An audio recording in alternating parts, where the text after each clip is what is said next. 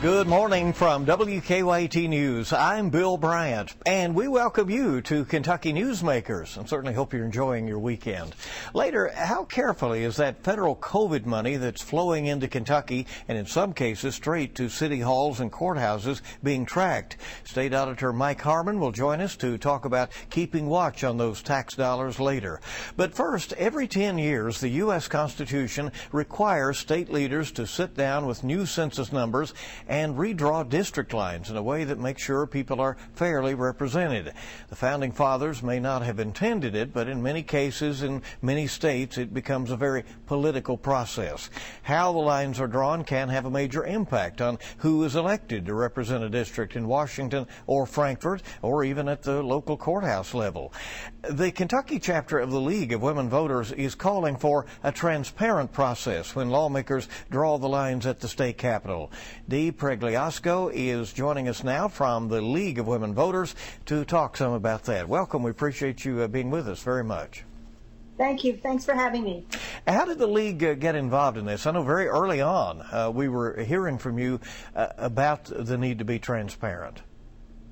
Well, I think this, uh, Bill, is what's happened. The growth of partisanship and gridlock throughout the country has alerted people, and so the National League, since 2007 has been uh, active in this area. And then the local uh, Kentucky League, we issued a report in early 2017, particularly after the lawsuit and all the uh, trouble that happened after the 2010 census. So that's why we've been pushing this open, transparent, and public input process. So, what is the League of Women Voters really asking for as state lawmakers uh, get ready to draw up these lines? They, for what all we know, they may be at this point uh, doing some of that, uh, you know, in private uh, before uh, there may be a special legislative session at some point to, to actually make it law.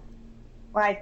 Well, first, what we did both in last year's General Assembly and this year's ask for a law to provide for an advisory commission. It would take a constitutional amendment to have an independent commission, uh, which means that it would take the uh, decision away from the legislators. We said, okay, let's just have an advisory commission, have public hearings, uh, let everybody draw maps if they want to. And we actually purchased Maptitude, which is the same technology and program that the uh, Legislative Research Commission uses to draw maps. And we've been drawing maps. We think many of them can be fairer, can be simpler. Some are okay. Uh, and of course, there are going to be huge population shifts in Kentucky that are going to affect how these maps are drawn. Right. Uh, you know, the founding fathers uh, may not have envisioned it this way, but redistricting uh, has become very political in, in most states over the years, and, and as you said, uh, continues to grow more and more so. Ideally, what factors do you think lawmakers really should consider uh, when they draw up the district lines? Well, the one that, they don't want to consider, which we think is important, is that they shouldn't look at the incumbents. They should draw the lines based upon the communities. They have to follow the Voting Rights Act. Uh, they have to follow, obviously, the Kentucky Constitution, uh, fair and equal. Uh, the Baker versus Carr, you know, one person, one vote. And then we should have compact districts. We should have communities of interest, and this includes racial uh, communities of interest. And let me give you a very quick example in Hopkinsville, it's a very compact city. They have three representatives. In other words, they divided up that city. Uh, to us, that doesn't make any sense. And we think those communities, wherever they are in the state, should have a say and should be able to talk about what works best for us. So, if uh, the situation exists that you can have uh, uh, one county have one voice, you think that is better than uh, than being split up as so many of our, our districts are? Well, it's not just one county, but think about it as, as some cities, because Hopkinsville obviously is in a large county. Yeah. The problem is with the with the population shifts to the I-75 and the I-65 corridors. There's going to have to be a lot of redrawing, and there'll be a lot of counties in eastern Kentucky and western Kentucky that are going to have to be lumped with other people. But mm-hmm. remember, we have 100 representatives uh, and 38 senators, so it's a matter of the, the particularly with representatives, it's it's going to be hard. It's going to be very hard. Well, let's so talk. we want Yeah, yeah. Let's, let's talk about the congressional just for a moment. You know, we do know there has been, and, and these numbers, uh, preliminary numbers reveal, a substantial population shift in Kentucky. Many yes. rural areas are seeing the numbers slip. Uh, people are clearly moving to urban and suburban areas. Uh, so, an area like the 5th District, long represented by Republican Hal Rogers, uh, may have to take in a lot of territory while a district like the 6th, where Lexington is, uh, could become much uh, smaller, right? Yes, and if you look at that congressional map now, you'll see one we call it. There's a there's sort of a, a dragon, and then there's like a dog with some ears. Uh, that that needs to be redone. Uh, what happened is they took Owensboro out of the first district, and Owensboro really ought to be in the first district. Instead, the first district goes all the way from the Mississippi River all the way over to Hal Rogers' Eastern Kentucky district. That doesn't make any sense, even with all the numbers. And then when it comes to the, the legislative districts, you know, you will you have some that uh, uh, they, the geography will will be pretty interesting as far as yeah. how far and and difficult to, for some of those lawmakers to uh, to access uh, all parts of, of their district, especially on the on the Senate side. Yes, one of our goals is that these be, districts be drawn so that that doesn't happen. Uh, and let me give you an example. There's a, a, a, southeastern part of Jefferson County, a little tiny area that's connected all the way to it with the senatorial district down to Casey County. Uh, you know, again, that doesn't make sense. If you look at the representative uh, groups uh, throughout the state and the Senate, you'll see these ribbons, long counties, like you know, four, five, six counties connected. That doesn't help people access their representative, and it doesn't help the representative either. But again, we don't want them to, to, to protect incumbents, and we think obviously that that's would be one of the goals. And and both Democrats and Republicans, you know, the uh, Democrats did this for about 40 years and didn't do it fairly. And then in 2010, uh, the Republicans controlled the Senate and they made mistakes, and the Democrats controlled the House. They made mistakes, and then that's why there was the lawsuit because they weren't within the five percent range that they should have been. Well, do you sound uh, as though uh, you know you're you're idealistic on one hand but practical on the other in, in, in realizing what's going on here? So you know the temptation. Uh, those with control of the process uh, know they can substantially affect the outcome of elections uh, by altering the makeup of a district. How does yes. that not happen when they uh, do these things uh, behind closed doors and then eventually uh, present it and, and, and, have it voted on? Well, that's why we want this, it to be open, and we want the maps to be the proposed maps to be produced early so people can see them and not, you know, vote on a map that you've just seen, uh, you know, for an hour. Uh, so if you if it's open, if there's public input, then there can be some real discussions about that. And and you're right. There's this temptation that okay, they did it to us, let's do it to them. What we've tried to say, and we've met with uh, legislators of both parties and are continuing to meet with legislators of both parties and saying, look, be the good guys, do it right, think about good government, regardless of what happened in the past, no revenge, do it right. You know, we, we did a good job with our election reform. The league didn't support everything in it, but it was overall good compared to other states. So let's show the rest of the country we can do that as far as redistricting. We uh, do have the good fortune of not losing uh, a congressional district uh, this year, yes. so it, it is just a matter of drawing the lines and not having to uh, uh, maybe put uh, incumbents against each other and that sort of thing, which right. which we did after the, for instance, 1990 census. Yes, yes. actually, there, there was a lawsuit in 2012, but there have been basically six or seven lawsuits throughout Kentucky's history where it wasn't done the way it should should be done. And, you know, the, the courts then say uh, go back to work and, and redraw. So your point right. is uh, get it right the first time, right? Yes, exactly. What we had proposed with our advisory commission was let us work on this with public hearings all over the state, give it to the legislators. If they don't like it, we can go back, let's, you know, we can tweak it. They have the ultimate say, and we understand that. But again, you know, if you're part of the process, even if you don't absolutely love the outcome.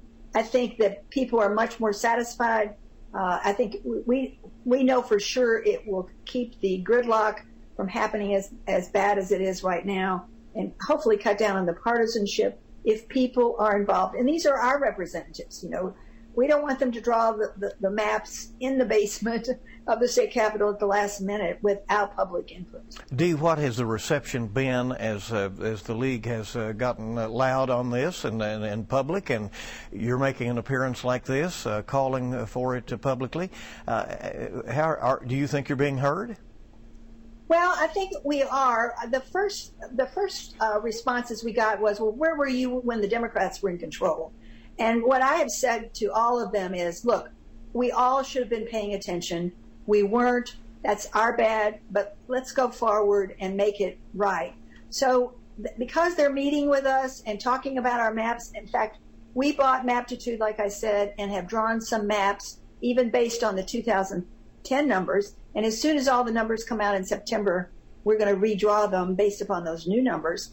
And what we say is, all right, so look, look at some maps. Look at this with some public input. Let's do the right thing. They're supposedly going to have some um, listening tours. We have not heard any kind of schedule. Uh, there was a hearing uh, on the 15th, June the 15th. We were not on the, couldn't get, not get on the agenda, but they did accept our uh, report. In other words, we made a statement and report, and we hope to be on the agenda in both July and August to talk about all these details. So I think the door is not completely closed. We just want them to not, shall we say, get to that revenge point. Like, okay, we're going to do exactly what they did to us.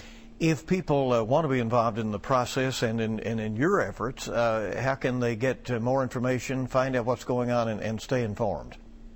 Well, there's several ways. One, we've been giving um, now, of course, because of COVID, uh, PowerPoints all over the state to citizens groups, uh, church groups, individual groups, chambers of commerce, rotaries, uh, you name it. So if you have a group that would like to be more informed, we'll be glad to meet with them. Now we're meeting in person again, but we can still do it by PowerPoint. At the same time, call your legislator and say, we want this to be an open process. And then we have an, unof- I say unofficial, we have a petition for people to sign to say, make it open and transparent. And it's not, you know, one of those that's uh, going to follow some sort of law, but it's the idea is to get it to the legislators. Look, people want an open process, transparent. Let's have these these good maps, fair maps. All right, we have your website uh, on the screen now, lwvky.org. Dee, thank yes. you so much uh, for being with us. We appreciate it and uh, a good conversation, and we'll see what happens, right? Right, thank you, and call, call on us again. All right, thank you. We'll do. And we hope you'll stay with us here on Kentucky Newsmakers. State Auditor Mike Harmon will be here in a moment. Uh, what's going on with that money that's flowing in from Washington to Kentucky? We'll get some answers to that when we come back. Welcome back to Kentucky Newsmakers from WKYT. Billions of dollars in federal aid is flowing into Kentucky right now. Some of it is being allocated by the Republican-led legislature and some of it is going directly to local cities and counties. Strings are attached and if the rules aren't followed, governments could be forced to return the money to Washington. State Auditor Mike Harmon says he thought this would be a good time to let Kentuckians know more about what's coming and how it can be spent.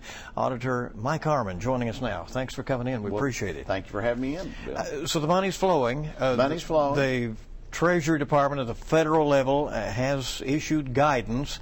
Uh, what did you hope to achieve by sending out a bulletin from your office about that money? Sure. Well, what we did is from time to time we will release, and, and we kind of started under my administration, what we call data bulletins, which is just taking information that's normally readily available to people, distilling it down, and, and putting it in a format that people can easily understand and see.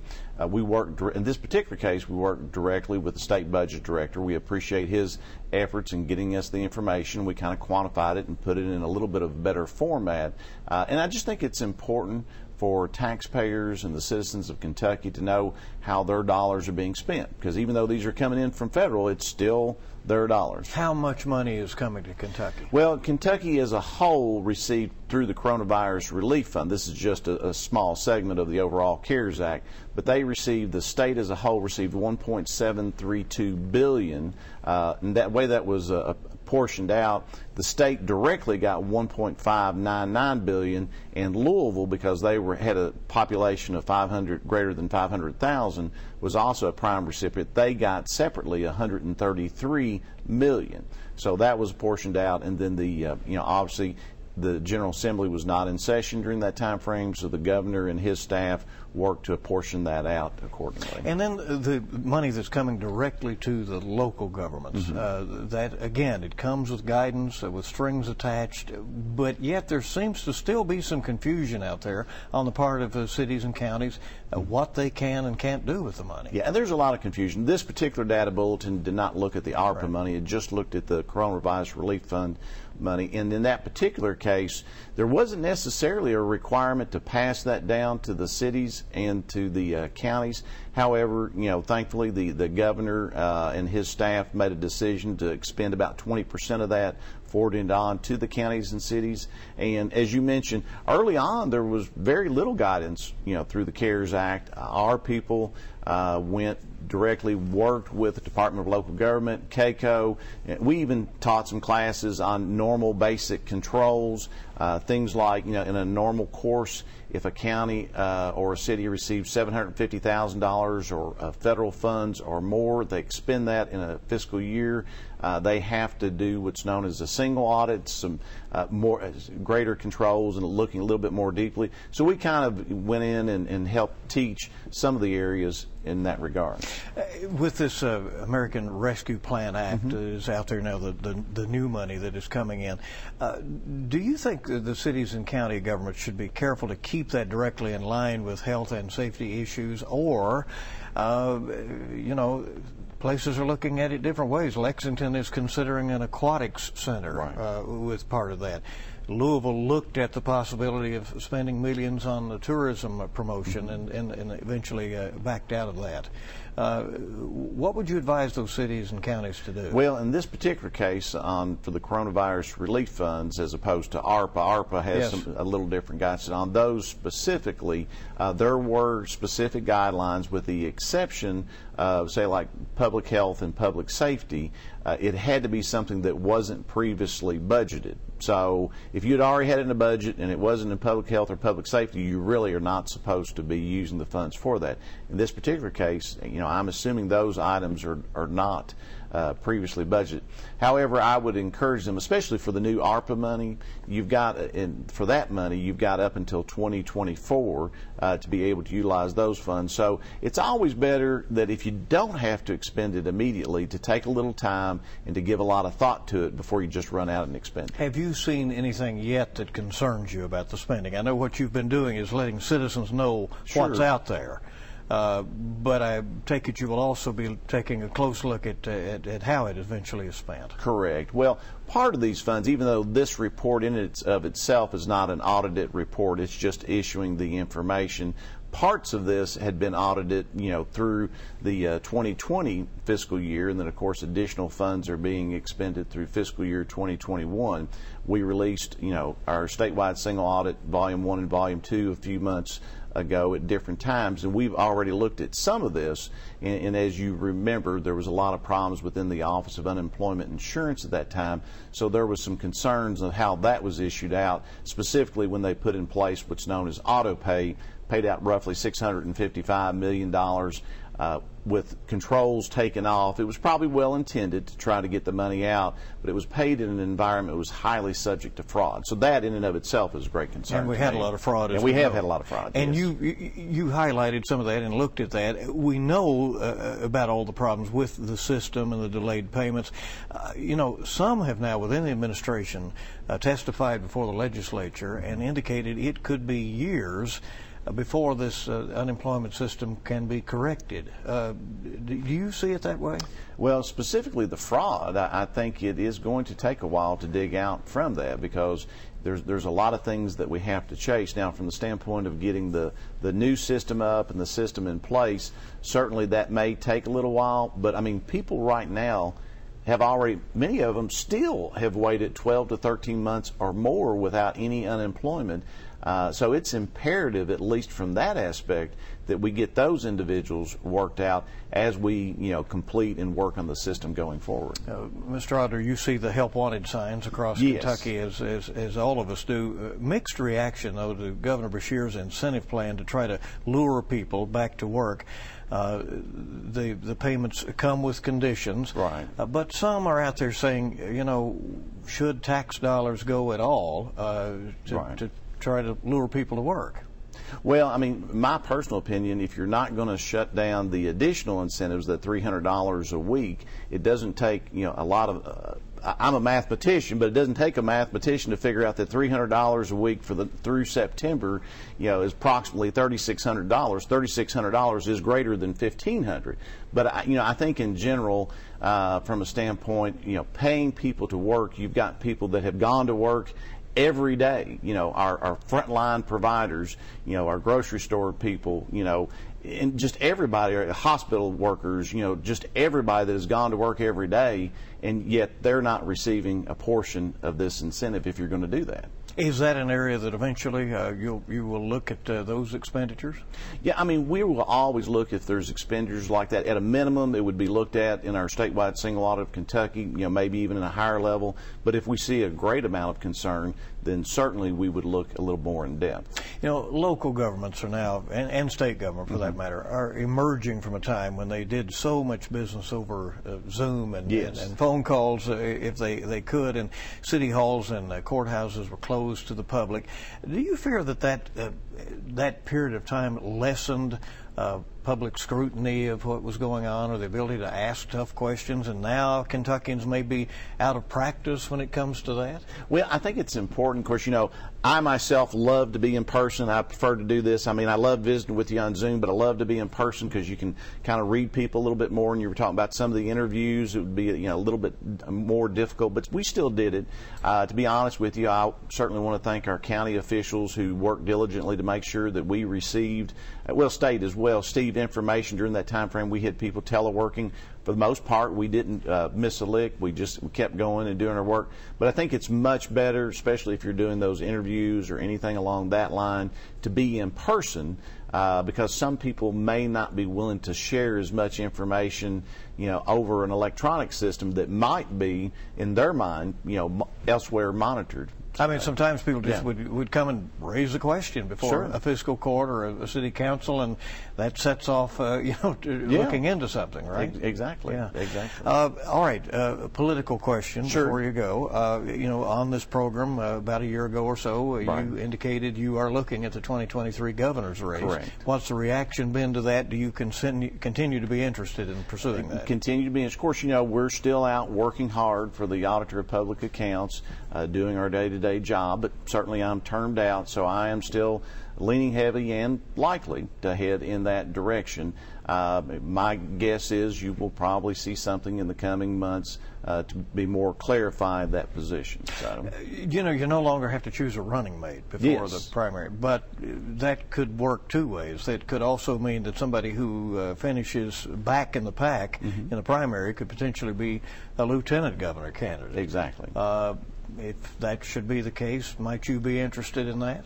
Uh, I would certainly uh, entertain that if for some reason, if I was not uh, selected uh, at the top position. Uh, the other thing that it does, it certainly allows you know individuals to kind of get out uh, ahead of the game. You know, years ago when we repealed public financing the governor's race, we accidentally repealed the gubernatorial exploratory committee. So in some ways, it goes a little further, but in some ways, the way that they've passed the legislation now, it actually almost acts as a gubernatorial exploratory committee as well. State Auditor Mike Harmon, thanks for coming by as always. Thank Appreciate you. it very much. And we hope you'll stay with us. We will be back on WKYT's Kentucky Newsmakers.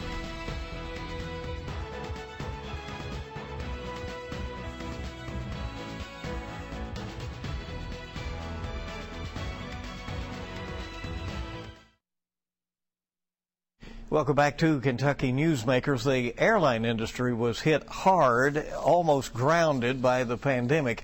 And now a new set of problems is canceling flights and frustrating customers. Our chief national political analyst, Greta Van Susteren, explains. Hello, I'm Greta Van Susteren, and here is your full court Fast break. For more than a year, the pandemic disrupting travel. Now business people and tourists are itching to get out. But the airline industry is struggling to meet the soaring demand. Is it ready? Across the board, airlines slashing and delaying flights. And for the first half of July, the nation's largest carrier, American Airlines, preemptively cutting about a thousand flights. Some airlines blame these cancellations on the current labor shortage. During the pandemic, airlines offered pilots early retirement buyouts in an effort to save money and get people off the payroll.